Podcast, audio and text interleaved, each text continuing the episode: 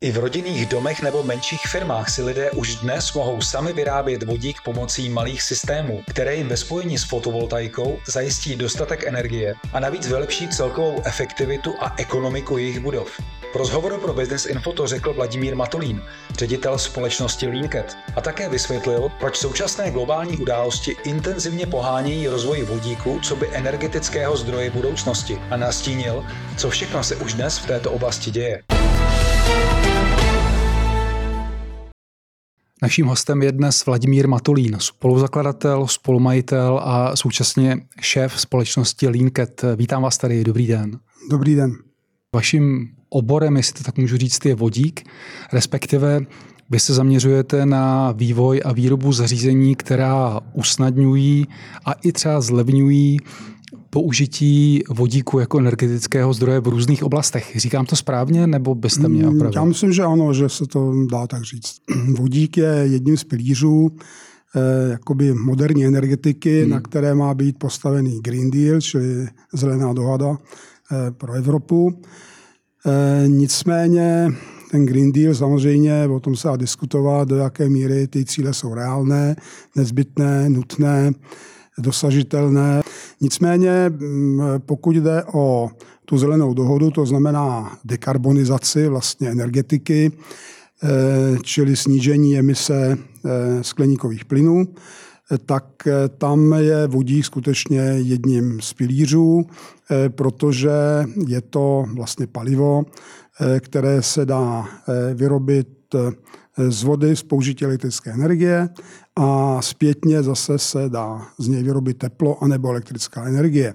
Takže z tohle pohledu vlastně je to takový jakoby eh, ekologický cyklus a pokud jde o tu elektřinu, kterou pro něj potřebujeme, tak pokud ji vyrobíme z obnovitelných zdrojů, eh, typicky dnes teda ze solární energie nebo větrné, hmm. nejčastěji, může to být ovšem i další, tak to vlastně ukazuje, proč vodík je pro dosažení těch cílů eh, zelené dohody eh, nezbytný. Eh, navíc na vodík se musíme dívat jako na určité médium, bych řekl, nebo prostě látku, která může nebo zajišťuje vlastně ukládání energie. Eh, problém je, že ty obnovitelné zdroje, hlavně ty dva, které jsem věnoval, jsou nepredikovatelné. To vede k tomu, že eh, občas té energie jsou přebytky a občas je jí nedostatek. To znamená, že takové ty veliké plány, o kterých jako se mluví, že se postaví tolik a tolik gigawatt větrných a solárních elektráren, tak zatím, ať chceme nebo nechceme, se musí postavit kapacity na Eh, balancování sítí, to hmm. znamená ukládání energie a získávání energie zpátky. Potom ovšem nastala situace eh, smutná, teda válka na Ukrajině, eh, která vlastně úplně postavila na hlavu veškeré plány z využití zemního plynu. A zde vlastně vodík se ukazuje zase jako jedno z řešení, Eh, pro dosažení to, vlastně to, té nezávislosti na ruském plynu. A eh, to je to, co v tomto okamžiku eh, jak si žene využití vodíku ku předu ze všeho nejvíc, protože energetická krize samozřejmě je strašák, který je reálný, který je velice blízký, na rozdíl vlastně od těch dekarbonizačních cílů. Mm-hmm.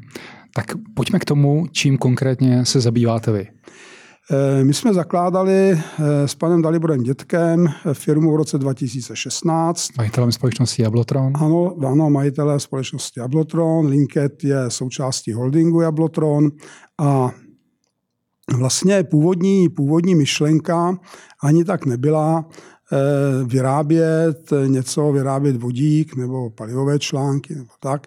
Eh, my jsme vlastně chtěli využít zkušeností z eh, vývoje technologií na Karlově univerzitě, kde jsem pracoval, mm-hmm. a zabývat se vývojem nových katalyzátorů. Takže tím vlastně i vznikla vznikl název firmy. Lean znamená vede od slova jakoby štíhlý mm-hmm. a ten cat tam není kočka, ale katalyzátor a je to taková říčka trošku. A vlastně chtěli jsme se věnovat vývoji Eh, membránových sestav pro především pro palivové články. Jenom, jenom si vysvětlíme palivové články, to je vlastně ta, ta finální část, eh, ze které už Palivový článek je zařízení, které vlastně z vodíku eh, vyrobí, elektřinu. ze vzduchu vyrobí elektřinu. Hmm. To znamená, třeba palivové články, nejznámější použití jsou v dopravních prostředcích, dneska v komerčně vyráběných autech, případně i vlacích. Takže to je vlastně mm, taková jako jedna část toho, jak vlastně získat zpátky energii z vodíku.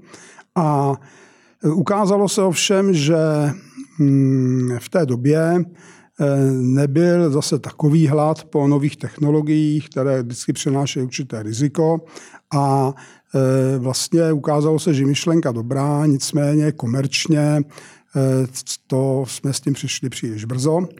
Vy jste tehdy, pardon, že vám skáču získali i nějakou cenu uh, eh, FSL Award, pokud se nepletu. Ano, ano, uh, ano. Vlastně za, za objev, uh, pomocí kterého se dali snížit náklady na výrobu no, palivových my jsme, my jsme vlastně objevili nebo vynalezli metodu, kterou se dají, dají vyrábět ty katalytické vrstvy v, stejně aktivní, ale v mnohem menším obsahem těch, těch vzácných, vzácných kovů. kovů. Takže mhm. tam šlo vlastně o to využít právě tady tuhle znalosti a tuhle technologii.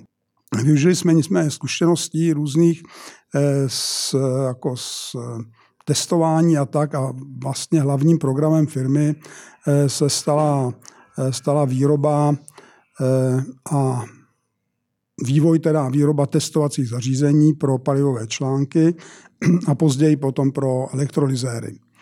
Jenom zase vás poprosím o vysvětlení, testovací zařízení slouží přesně k čemu vlastně? Tak, každý, kdo vlastně dneska vyvíjí ať už katalyzátory, ať už komponenty palivových článků nebo elektrolyzérů, anebo celé systémy, celé ty svazky, tak musí mít možnost je nějakým způsobem otestovat. To znamená připojit to na systém, který v případě palivového článku dodává vodík a hmm. je schopný prostě to dodávat za podmínek různých tlaků, různých průtoků, různé vlhkosti, různé teploty, tak, aby se nasimulovaly všechny provozní podmínky, případně, aby se tam mohly dělat takové jakoby eh, stres stres testy, Rozumím. jak dlouho to vlastně vydrží, hmm. jak dlouho ho zničíme a tak. Takže eh, to jsou poměrně jaksi komplikované systémy, je to všechno řízený, řízený elektronicky, počítačem, je tam software, tam hraje velkou roli, e, jsou to poměrně drahá zařízení. A vy jste se teda eh, na ně zaměřili, na ta testovací na to zařízení? Jsme se, na to jsme se zaměřili a po vývoji, řekněme, pětiletém, jsme se dostali do, do toho, že vlastně konkurujeme směle i těm velkým firmám, jako je německý Greenlight nebo Fuelcon, vyhráváme tendry, mm-hmm. protože máme prostě modernější software a modernější systém. Mm-hmm. Takže to je vlastně dneska něco, co představuje, řekněme, 80% aktivit firmy Linket. Eh, je výroba tady těch zařízení. Takže Eh, když se ukázalo, že mm, vlastně elektrolyzéry budou eh, jaksi prioritní z hlediska potřeby i před palivovými články, protože výroba vodíku se najednou eh, prostě ukázala jako zásadní, že jo, Evropská komise ani si plánuje si 30 gigawatt instalace hmm. elektrolyzérů do roku 30 nebo něco takového, jestli pamatuju dobře, tak vlastně jsem se zaměřil já s kolegy na to, že jsme vyvinuli vlastní vodní elektrolyzér, byl to takový výstřel jako do, do tmy trošku, jak to bývá. Nicméně ukázalo se, že eh, se nám to podařilo, takže vlastně eh, my jsme dali koncem minulého roku, jsme uvedli komerčně na trh svazky elektrolyzérové, to znamená, to jsou ty samotné systémy, eh, které vlastně mm, jak si rozkládají vodu a vyrábějí vodík. A Začali jsme je prodávat a zajímavé je, že dneska jsme jich, do dneška jsme jich prodali, já nevím, skoro ke třicíce a z toho polovinu možná v posledních dvou měsících. Mm-hmm. Takže, Takže ten zájem eh, ten zájem, ten zájem velice roste. Třeba ani třetinu jich máme u amerických firm.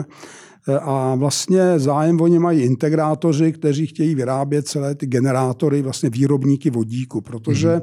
Když máte výrobník vodíku, tak ho musíte obklopit eh, zase nějakým řídícím systémem, bezpečností, senzorikou, čerpadly, zdroji ředitelnými, že tam potřebujete dostat stejnostné napětí a tak.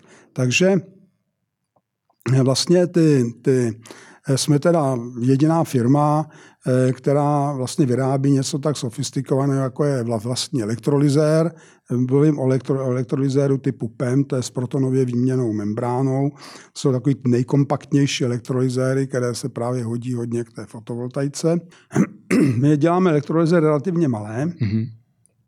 to znamená, které se hodí třeba pro výrobu eh, nějakých eh, stovek litrů vodíku za hodinu. Mm-hmm. A tyto elektrolyzéry v podstatě zmizely z trhu, protože firmy, které je dělaly před pár lety, typicky třeba německá firma H-Tech, ty se dneska vrhly do těch obrovských elektrolyzérů, megawatových i více, které vlastně jsou potřeba pro velkou výrobu vodíku z těch velkých solárních farem nebo větrných farem.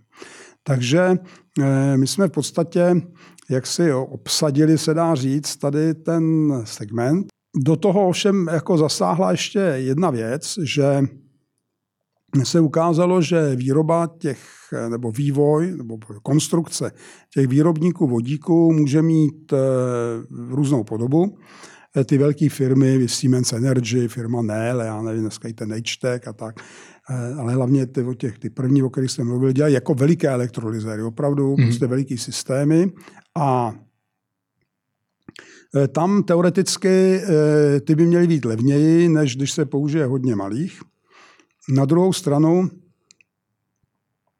eh, Vlastně já jsem to předtím nakous s těmi, když jsme se řešili ty palivové články, ty, ty elektrody, tam jsou dneska pořád hrozně drahé všechny vstupy. Tyhle ty věci se nevyrábí ve velkém mm-hmm. a to znamená, když si koupíte nějaký zdroj, když si koupíte tu membránovou sestavu s katalyzátorem, koupíte si sušičku k tomu a tak, tak složíte produkt, který je neprodatelný. Jo, protože každý prostě na to, to si drahé. dává nesmyslnou cenu, hmm. což je dobrý, když si koupíte jeden do nějaké laboratoře, ale vlastně to není úplně vhodný pro eh, velkou výrobu. A ukazuje se, a vlastně nám to potvrzují i ty naši zákazníci, že eh, jak si budoucnost je do značné míry v modulárních systémech, kdy vlastně se udělají moduly, eh, které se multiplikují. Malé moduly, tím pádem vlastně vy eh, místo jednoho velkého elektrolyzera máte, řekněme, 50 prostě malých, ale celý ten systém potom už se dostáváte na množství, která jsou i cenově zajímavá, i výrobně, prostě protože pak můžete použít i robotiku nějakou, případně na, na skládání těch elektrolyzérů a podobně. Takže eh, my vlastně teď jsme schopni dodávat eh, těm zájemcům o modulární elektrolyzéry nebo generátory vodíku ty elektrolyzéry v dostatečném množství. Třeba jedna, jeden startup z, Silicon Valley, ty si rovnou prostě si nechali poslat nabídku třeba na 5000 elektrolyzérů, protože je zcela jasné, kam směřují. A popravdě řečeno i pro nás bylo překvapení, eh, jak se vlastně ten elektrolyzér zlevní. Businessinfo.cz to je zdroj ověřených zpráv, návodů a rad nejen pro podnikatele. Co všechno u nás najdete? Exkluzivní informace ze zahraničních trhů, kalendář akcí pro podnikatele, aktuální online zpravodajství, videa a podcasty, vzory smluv, formuláře, návody a mnoho dalšího – Navštivte www.businessinfo.cz. Pojďme se teď věnovat tomu, v jakých vlastně oblastech ty elektrolyzéry vaše ano, jsou to jsem, to jsem právě chtěl říct. A potom je druhá věc, které já hodně věřím, eh, protože nějakým způsobem se stále snažím přemýšlet, jako co bude a kterým směrem jsme měli jít. Hmm. A eh, takže v podstatě nás ani tak nezajímá pustit se do nějakých eh, megawatových elektrolyzérů pro velkou výrobu vodíku, ale já věřím vlastně na distribuované systémy. To znamená systémy, které budou v domech, menší domech, menší firmy, případně může to být nějaký eh, dopravní firmy a podobně, eh, které využijí toho, že si nainstalují poměrně snadno eh, solární elektrárnu na střechy a budou si vyrábět vodík a ten vodík nějakým způsobem použijí pro zlepšení té, celé té jakoby ekonomiky energetické toho, toho domu, toho objektu, případně pro nějakou menší výrobu a podobně. Protože eh, vlastně tady samozřejmě se jedná třeba o nějaké kilovatové, desítky kilovat, Eh, jako nebo systémy. Mm-hmm. Nicméně tady se zcela, bude, je zcela zřejmé, že tělen z těch jako distribuovaných systémů bude veliké množství. To znamená, že eh, když je sečtu, já tomu věřím, tak eh, se dostaneme opět na veliká čísla. Na veliká čísla. Je to třeba systém, do kterého my s jedním investorem Eh, to vlastně mohu říct, je to investiční fond vodíkový Hydrogen 2. Eh, řešíme třeba ukládání energie v rodinných domech na zimu, mm-hmm. protože eh, Problém jako solární energie, tak jak se teďka hodně montuje, je hmm. taková, že tu energii máte v době, kdy neméně potřebujete. To znamená v létě a navíc přes den. Takže jestliže chcete ji využít pro provoz domů, přes noc, tak je nejlepší uložit to do nějakého bateriového systému, eh, nabít si baterky a ty v noci použít na svícení mm. a mhm. na případně další věci. Eh, problém je, že samozřejmě vaše energetické nároky výrazně stoupnou v zimě, kdy tu solární energii v podstatě nemáte k dispozici. A tam řešení je, že z těch přebytků energie vy si eh, vyrobíte vodík v létě ten, se ten uloží. vodík se uloží do úložišť tlakových. Mm-hmm. Samozřejmě není to jako zadarmo. E, nicméně máte potom k dispozici energii e, v zimě. A tam jsou dvě možnosti. Buď tam máte palivový článek, který vám energii zase elektrickou vrátí, a nebo druhá, které já věřím hodně, je to, že vy ho spálíte ten vodík. To je tak, jak to chtějí dělat plynárenské firmy. Odpadne vám drahý zařízení s palivovým článkem. Mm-hmm. To znamená, nevyrábíte elektřinu, ale vyrábíte teplo. A vlastně ta nejjednodušší způsob je, co ty plynaři teďka razíte, ten takzvaný blend, že vy vlastně do, máte dům na plyn, a vy do toho zemního plynu, který kupujete, budete přimíchávat až řekněme 30% vodíku, který máte, a tím si snížíte náklady, mm-hmm. protože si ho vyrobíte sám. A ta, e, ty systémy, ty kotle a ty spalovací systémy dneska, ty vlastně do určitého procenta vodíku nemusíte měnit. Pak... A zároveň se tím, jestli správně chápu, zároveň se tím sníží i e, zátěž pro životní prostředí. No rozhodně. toho vodíku. No ano, ano. A vy jste říkal, že tohle je cesta, které věříte a že na tom pracujete, abyste vlastně se k ní dostali. To znamená konkrétně, co, jestli to můžete prozradit, co, co no, v tomhle je to právě, ví, my jsme vlastně se pustili také do vývoje vlastního modulárního systému, mm-hmm. celého generátoru vodíkového, čili ten prototyp pro rodinný dům teďka máme ve fázi, že začínáme ho testovat. A Potom vlastně začínáme nabízet eh, modulární systémy 18 až 30 kW a větší. Čili eh, výhoda je, že když se to skládá vlastně z modulů, kde se vám jako multiplikuje, všechno se tam opakuje vlastně, tak není problém eh, udělat generátor v podstatě, když jsme teda se dostáváme třeba řekněme v oblasti do 100 kW v jakékoliv, jakékoliv velikosti a udělat ho efektivně a rychle. Mm-hmm. Protože ve skladu vlastně držíte pořád to samý. E, nemáte, každý, není prostě každý typ e, nebo každý projekt e, neznamená mít, vyvinout prostě nějaký jiný typ elektrolyzéru, jiné velikosti a podobně. A to znamená, že jestli si to správně představuju, že by to byl nějaký komplexní systém, který by umožnil té domácnosti vyrobit z těch přebytků vodík, uložit ho a potom v zimě z něj vytvořit ano, teplo, ano, ano, ano, je to tak. A e, Samozřejmě tohle jsou si dobře vědomi plynárenské společnosti, takže dneska se předpokládá, že se bude rozvádět vodík i potrubím. Mm-hmm. Ale zase, když se ho vyrobíte sami, tak ho nemusíte kupovat. ale použijete část třeba svého vodíku. Čili dá se, dá se rozvádět potrubím a vlastně vyvíjí a už komerčně jsou dostupné kotle třeba na čistý vodík, mm-hmm. bez, bez mm-hmm. zemního plynu. A potom vlastně jsou i vlastně takové jakoby projekty, které třeba směří do toho, že budou i třeba tepelná čerpadla, která jako kompresor budou mít nějakou vodíkovou turbínu a podobně. A v jaké fázi, dá se říct, v jaké fázi je tady ta vaše vize, o které jste mluvil? Eh, my jsme teď ve fázi té, že máme hotové moduly, ty základní. Ono k tomu modulu potom musí ještě přijít sušička, protože ten vodík z elektrolýzy je vlhký, mm-hmm. čili musí se sušit. Jinak je čistý, ale obsahuje vodní páru a to takže hodně. A takže my vlastně máme to hotové, protože máme hotové moduly.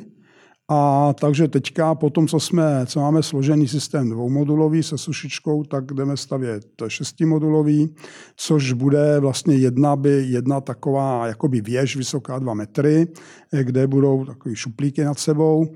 Jich tam bude šest plus jeden obslužný. A ty se potom mohou stavit vedle sebe. Takže když to přeženu, tak ten modulární systém potom větší, tak trošku vypadá jako nějaká počítačová jako serverovna mm-hmm. nebo, nebo něco takového, kde máte prostě ty rekové skříně. Kdy odhadujete, že by to bylo možné začít komerčně nabízet? No už to nabízíme. Už to nabízíte? Jo, jo, jo, už to nabízíme. Mm-hmm. A nabízíte to v České republice nebo taky směřujete No, my to, my teďka teda eh, jdeme do nějakých tendrů, tak zrovna dneska jsme měli jednání a tady to nemohu samozřejmě tady hmm. ventilovat. Hmm. Takže eh, nabízíme eh, v podstatě systém, který by měl být schopný vyrábět 4000 litrů vodíku za hodinu. S tím, že ho půjdeme prostě do nějakého toho tendru, ale my se ho postavíme stejně, i kdyby bez ohledu na to, budeme čekat prostě hmm. na to výběrové řízení a abychom měli vlastně celý ten, já tomu říkám G modul, jako Grand modul, a což bude potom už ten základní stavební prvek i pro ty, pro ty větší systémy. A e, máme zájemce, kteří vlastně by to chtěli, takže posíláme nabídky, ale hlavně připravujeme teďka od půlky od půlky srpna přijímáme vlastně eh, pracovníka, eh, pracovnici teda, na vlastně jakoby grafický PR a chceme začít dělat nějakou kampaň, což jsme doposud nedělali, hmm. protože jsme chtěli ty systémy mít hmm. hotový. A e, řekl bych, že naší velkou výhodou proti konkurenci, protože samozřejmě jsme sami, kteří mají tenhle nápad, to my už víme, je, že e, do toho vydává své vlastní elektrolyzéry. Poslechněte si náš rozhovor s představitelkou další mimořádně zajímavé firmy, která přenesla špičkovou inovaci do biznesu z akademického, konkrétně medicínského prostředí. S Ivetou Šmídovou, ředitelkou společnosti BioHealing, jsme si povídali nejen o jejich zázračných náplastech z placenty, které dokážou vyléčit i několik let otevřené rány. Mluvili jsme také o tom, jak se firma, která už má podepsané kontrakty v hodnotě zhruba 45 milionů eur, snaží vyvíjet efektivní léčbu pro zdravotní obtíže, pro něž současný farmaceutický trh nenabízí vhodné medicínské řešení. Rozhovor najdete na YouTube kanálu businessinfo.cz nebo na našich podcastových platformách. Pojďme teď eh, k firmě Leanket jako takové. Vy jste říkal, že jste vznikli v roce 2016, mm, pokud ano, si to správně ano. pamatuju. A e, v podstatě se, jste se domluvili na spolupráci se skupinou Jablotron, e, pana Dětka, a říkal jste, že ten úvod, vlastně vy jste vytvořili něco, co bylo poměrně předčasné z hlediska trhu, ten trh to zatím nepřijel. Jaké to bylo e, ty začátky z hlediska toho jednání s investorem, protože to asi nebylo úplně jednoduché, neběželo to tak, jak jste si představovali? Bylo to trošku jaksi hm, frustrující, to je jisté. Na druhou stranu Dalibor Dědek je člověk, který je vizionář taky, hmm. který prostě ví, že v tom má budoucnost, který sám prošel spoustou eh, etap i trnitých eh, ve svém biznisu, takže ví, o co jde a myslím si, že viděl, že to bereme vážně, že se tomu jako věnujeme opravdu. Takže v podstatě jsme se vždycky domluvili dobře na změně jakoby, směru. Eh, on jako firma Jablotron jako taková ve vodíku se nějak víc dál nepohybuje, čili on vlastně nám jakoby nezasahuje do, do řízení firmy, do, do, do výroby, do mm-hmm. ničeho, ale samozřejmě eh, prostě poskytnul nám peníze, eh, které byly potřeba na, na rozvoj, mm-hmm. což bylo zcela, zcela zásadní. Takže my samozřejmě konzultujeme tyhle ty nové směry a myslím si, že právě tady i on si uvědomuje, že ta výroba vodíku je něco, co v podstatě je teďka jako věci důležité. Hmm. Jak je ta firma velká dneska? No tak dneska, když vezmu i lidi, kteří po nás pracují jakoby externě, tak je to 30 lidí. Mm-hmm. Což je asi dvakrát tolik než před rokem. Mm. A vy jste, uh, vy jste to zmiňoval, vy jste působil na akademické půdě Karlovy univerzitě. Tam vlastně e, ten projekt vznikl s cílem komercializovat e, ty objevy, o kterých jste mluvil, nebo ty technologie, o kterých jste mluvil? No, já jsem, ano, já jsem experimentální fyzik, hmm. dá se říct materiálový fyzik, zabývám se roky právě katalýzou, což je de facto interakce plynů s povrchy pevných látek, když to zjednoduším ale vždycky mě jak si bavilo, eh, když je ta věc aplikovaná. Eh, prostě jsem člověk, který akorát vidí, že zatím jak si něco je, takže i na té akademické půdě, zvlášť třeba univerzitní, která víc je zaměřena na základní výzkum, jsme šli vlastně cestou Eh, jaksi uvádění těch výsledků a toho základního výzkumu do, do, apliko, do aplikací, nechci do praxe. Mm-hmm. Na to samozřejmě jsme neměli podmínky, ale do aplikací nebo potenciálních aplikací, patenty taky a různé inovace. Eh, takže vlastně eh, pak ta sázka na vodík, která vznikla víceméně na základě mého sabatikl pobytu v Japonsku, v roce 2004, to už je dávno, eh, se ukázalo, že byla dobrá sázka, protože eh, vlastně jsme získávali poměrně snadno i jaksi grantovou podporu, takže se podařilo vybudovat eh, poměrně velkou skupinu, skupinu lidí 35, 30, většinou cizinců, protože nějak Češi došli mezi tím v té oblasti. tak eh, jsme vlastně eh, i vybudovali jako velkou výzkumnou infrastrukturu, hmm. nabízeli jsme i v otevřeném přístupu eh, vlastně externím jako lidem z jiných institucí, aby si mohli něco přijít změřit. Vzniklo pracoviště, které si myslím, že ve své době jako nemělo konkurenci, pokud jde o vybavení. A, a to samozřejmě pro mě je obrovský jaksi základ pro to, že se, nebo pomáháme v tom, že eh, se na ty inovace a možnosti, kam jako to půjde a materiálový, materiálový výzkum vlastně koukám trošku jiného úhlu. Mm-hmm. Protože samozřejmě ten, to akademické prostředí, ale pořád zaměřené na aplikace pro mě, jak se byla velkou školou. No a tak, jak firma rostla, tak v podstatě na konci minulého roku jsem teda ukončil svoji kariéru profesora na matfizu. Eh, to oddělení teďka vede moje manželka a přesunul jsem se teda plně do, do biznisu. No to se chci zeptat. Vy jste říkal, že vás vždycky zajímala ta aplikace, ta aplikační část. Nicméně přece jenom přechod z akademického prostředí do toho biznesu, je to asi něco hodně jiného. Jak je to pro vás bylo? E, velice příjemné. Mm-hmm. V jakém smyslu? no, ve smyslu tom, že jste víc svým pánem, protože eh, problém jaksi akademického prostředí je, že eh, jaksi byrokracie je utržená ze řetězu. A eh, dneska, podobně jako jsou na tom lékaři a kde kdo, vy když se stanete špičkovým, špičkovým vědcem, tak se z vás stane automaticky úředník. Hmm úředník, který vlastně nemá čas vůbec na nic jiného, protože financování je extrémně komplikovaný, eh, musíte schánět peníze z projektu, eh, projekty se vypisují bezhlavě v tom smyslu, že je spousta poskytovatelů, peněz málo, takže jakoby ten success rate, abych tak řekl, hmm. je někde třeba pod 10%, hmm. hmm. což znamená, že spoustu času propálíte na, na Eh, jaksi psaní projektů, které potom nejsou financované. Hmm. A celkově vidíte to z jiného pohledu, protože je neskutečně frustrující, když si představíte, kolik tisíc schopných lidí stráví, vyhodí svůj čas tím, že píšou projekty. Hmm. A když se to vlastně vezmete, tak vlastně zjistíte, že e, ty škody, které tím vznikají, daleko pře, musí převyšovat vlastně ten přínos hmm. e, z toho výzkumu. Hmm. Protože, e, no a když ten projekt pak dostanete, a jsou to dneska třeba z operačních programů, no tak to pak začne úplně peklo. Hmm. Hmm. Pojďme zpátky eh, k Takže firmě. pro mě to bylo velice příjemné, hmm. Eh, protože eh, nepracujete s veřejnými penězi a to, to, je jako, to je moc fajn. Pojďme zpátky k firmě. Co je, nebo respektive kam prodáváte většinu svých výrobků? Je to Česká republika anebo zahraničí? zahraničí? Řekněme 95 nebo víc procent hmm. je zahraničí.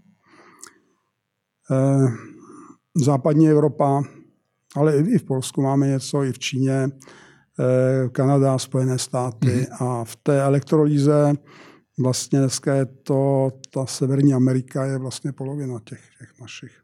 A dá se říct, jaké typy firm eh, to jsou, myslím z hlediska využití vašich produktů? No tak pokud jde o ty testovací stanice, hmm. tak jsou to firmy, které dneska vyrábějí eh, vyrábějí komponenty nebo celé nějaké systémy právě pro vodíkové technologie a potřebují si je testovat. Ty testovací stanice jdou teda většinou po Evropě, ale i teda už i vlastně nějaký výrobci katalyzátorů z Ameriky si nějaké, si nějaké objednávají. Velká Británie. A pokud jde o elektrolyzéry, tak eh, tam se zdá, že ta uh, Severní Amerika pro nás v tomto okamžiku je nejperspektivnější. Mm-hmm. Mm-hmm. Po Česku v podstatě je to opravdu zatím jakoby zanedbatelný, protože co si budeme povídat, eh, jak si v tom jako nástup těch, těch, z těch technologií eh, v tom jsme zaspali. Mm-hmm. Chtěl jsem se vás zeptat na to, co jste zmínil na začátku, to znamená vodík jako jeden z perspektivních budoucích zdrojů energie, protože o něm se už poměrně dlouho mluví jako o perspektivním zdroji energie. Na druhou stranu pořád je tam spousta limitujících faktorů. Mě by zajímalo z vašeho pohledu, jak se daří tyhle ty faktory eh, odstraňovat. Ať už je to to, že je nedostatečná struktura, vysoké náklady na budování té infrastruktury, pořád vysoká cena toho, toho paliva jako takového. Jak vy to vnímáte? No, tak eh, tady, já, to, já to vidím, že jsou tady dvě roviny. Samozřejmě eh, ta hlavní je eh, cena. K tomu mohu říct takový jako krátkou legrační historku od našeho, od firmy americké, který právě dodáváme elektrolyzéry protože my jsme, oni říkají, dobře, pošlete nám nabídku, my jsme poslali nabídku a oni říkají, no tak to je moc drahý. Co říkám, tak dobře, jsem jim psal, je to drahý, tak e, jako a vlastně mi říkají, no, protože my máme jako, my bychom se chtěli dostat na cenu za kilowatt, někde na 500 dolarů. Já jsem říkal, prosím vás, a kde jste to sebrali, tu cenu? To vůbec není. No, když se pojáme na predikce Department of Energy, což je eh, americké ministerstvo mhm. energetiky, mm. tak tam ty grafy jasně ukazují, že to jde takhle dolů. Já jsem říkal, no tak pojďte se, tak se podívejte, co Department of Energy v roce 2017 říkal, jak bude levná v roce 2023 technologie palivových článků, mm. že se zlevní pětkrát a ona je dneska dražší, než byla v roce 2017. Jo.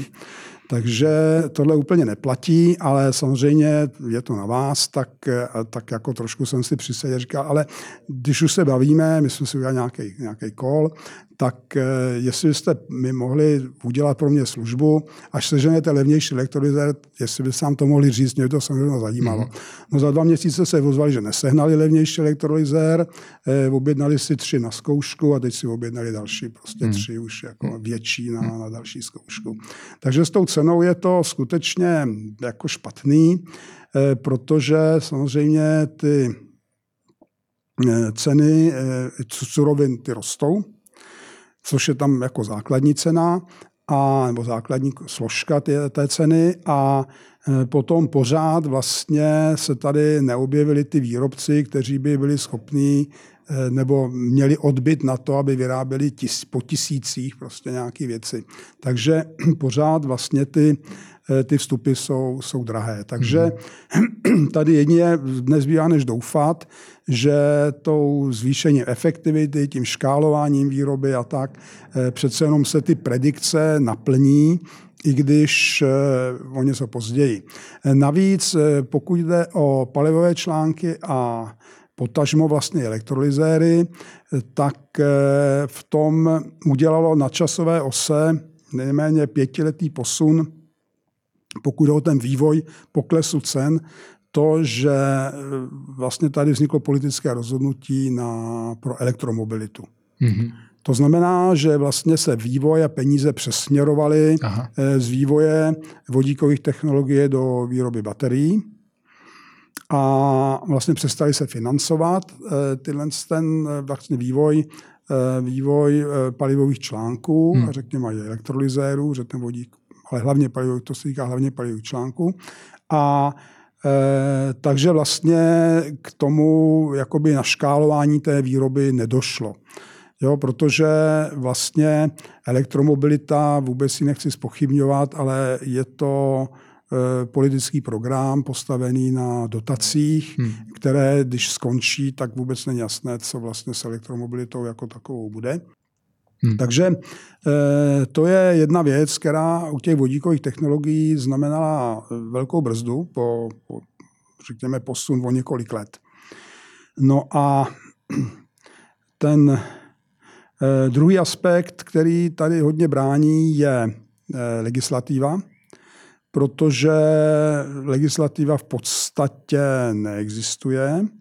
A teď teda v uvozovkách díky válce na Ukrajině Eh, aspoň jak já to pozoruju, tak eh, Evropský parlament, Evropská komise podává neuvěřitelné výkony, pokud jde o přípravu norem. To, co by, o čem by se dřív diskutoval 10 let, tak je teď hotový třeba za půl roku, hmm. protože nám teče do bod. Hmm.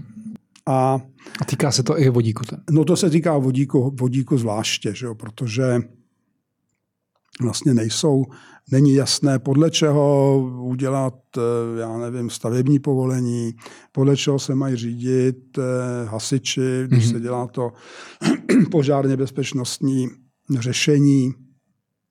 No a začíná tedy... se to dopravy třeba. Začíná tedy tahle legislativa vznikat? Jo, ano, ano, ano. Teď je vidět, no vlastně státy přijali té své vodíkové strategie a e, pracují na tom, mm-hmm. aby vlastně se Eh, aby vznikly normy, že aby ty evropské normy se překlopily co nejrychleji do těch eh, jakoby českých, českých norem, aby tam byla ten soulad vlastně s těmi evropskými normami a aby vlastně bylo jasný, podle čeho se mají ty věci instalovat, podle čeho se mají instalovat vodíková úložiště a tak. Takže ano, tam rozhodně, tak jak to sleduji, tak ten posun tam je. Ale Samozřejmě je to pořád běh na dlouhou tráť, hmm. takže i jak si ten a hodně, hodně, jak teda aspoň co takhle vnímám a poslouchám, tak eh, zase země, která nemá tu legislativu jasnou, tak pro eh, dodavatele, třeba mezinárodní těch technologií, je to prostě eh, něco, kam to dávat nechtějí. Hmm. Hmm. Rozumím. Protože riskují, že vlastně nebude jasný, jak to. Hmm. No a když, se, když si vezmeme, jak v Česku trvá prostě řešení dálniční sítě a všeho, tak si umíme představit, že s tím vodíkem to hmm. bude podobný. Ale důvod pro mírný optimismus tam možná je z toho, co jste říkal. Ten důvod pro mírný optimismus bohužel je výsledkem té nešťastné války na Ukrajině. Hmm. Hmm. Uh, byste už o tom mluvil, jenom ještě závěrem se vás zeptám, na čem zajímavém pracujete, jaké máte budoucí plány? Mluvil jste samozřejmě o těch generátorech, ale je něco ještě dalšího? No tak eh, já zase k mému věku, že jo, ne, tady prostě nebudu plánovat, že povedu firmu až do smrti. Eh, já teda ale mám plán, který pořád si myslím, že je neskromný zatím. To je dostat opravdu do výroby ty modulární generátory, mm-hmm. výrobníky vodíku, na využívající naše elektrolyzéry a naše technologie, protože jako příklad, eh, když my potřebujeme sušičku pro vodík, která se dává jakoby na výstup, no tak jsme si udělali průzkum trhu, zjistili jsme, že nejlevnější je za 150 tisíc pro poměrně jakoby malý systém, což prostě je strašně moc. No tak jsme si udělali zase díky tomu, že člověk má nějaký ten background prostě z toho výzkumu, no tak jsme si postavili sušičku vlastní, eh, která nás přijde, řekněme, desetkrát levněji. Takže je tam spousta takových jako dílčích úkolů. V podstatě, eh, kdyby si firma Toyota nebo Hyundai nevyvinuli všecko sami, mm-hmm pro ty auta, včetně kompresorů, recirkulačních pump a všeho možného, tak by to auto nikdy nepostavili. Mm-hmm. Takže je to na vás. Takže zatím je to ještě do značné míry na mě, tady tenhle, ale mě, to, mě ten vývoj baví.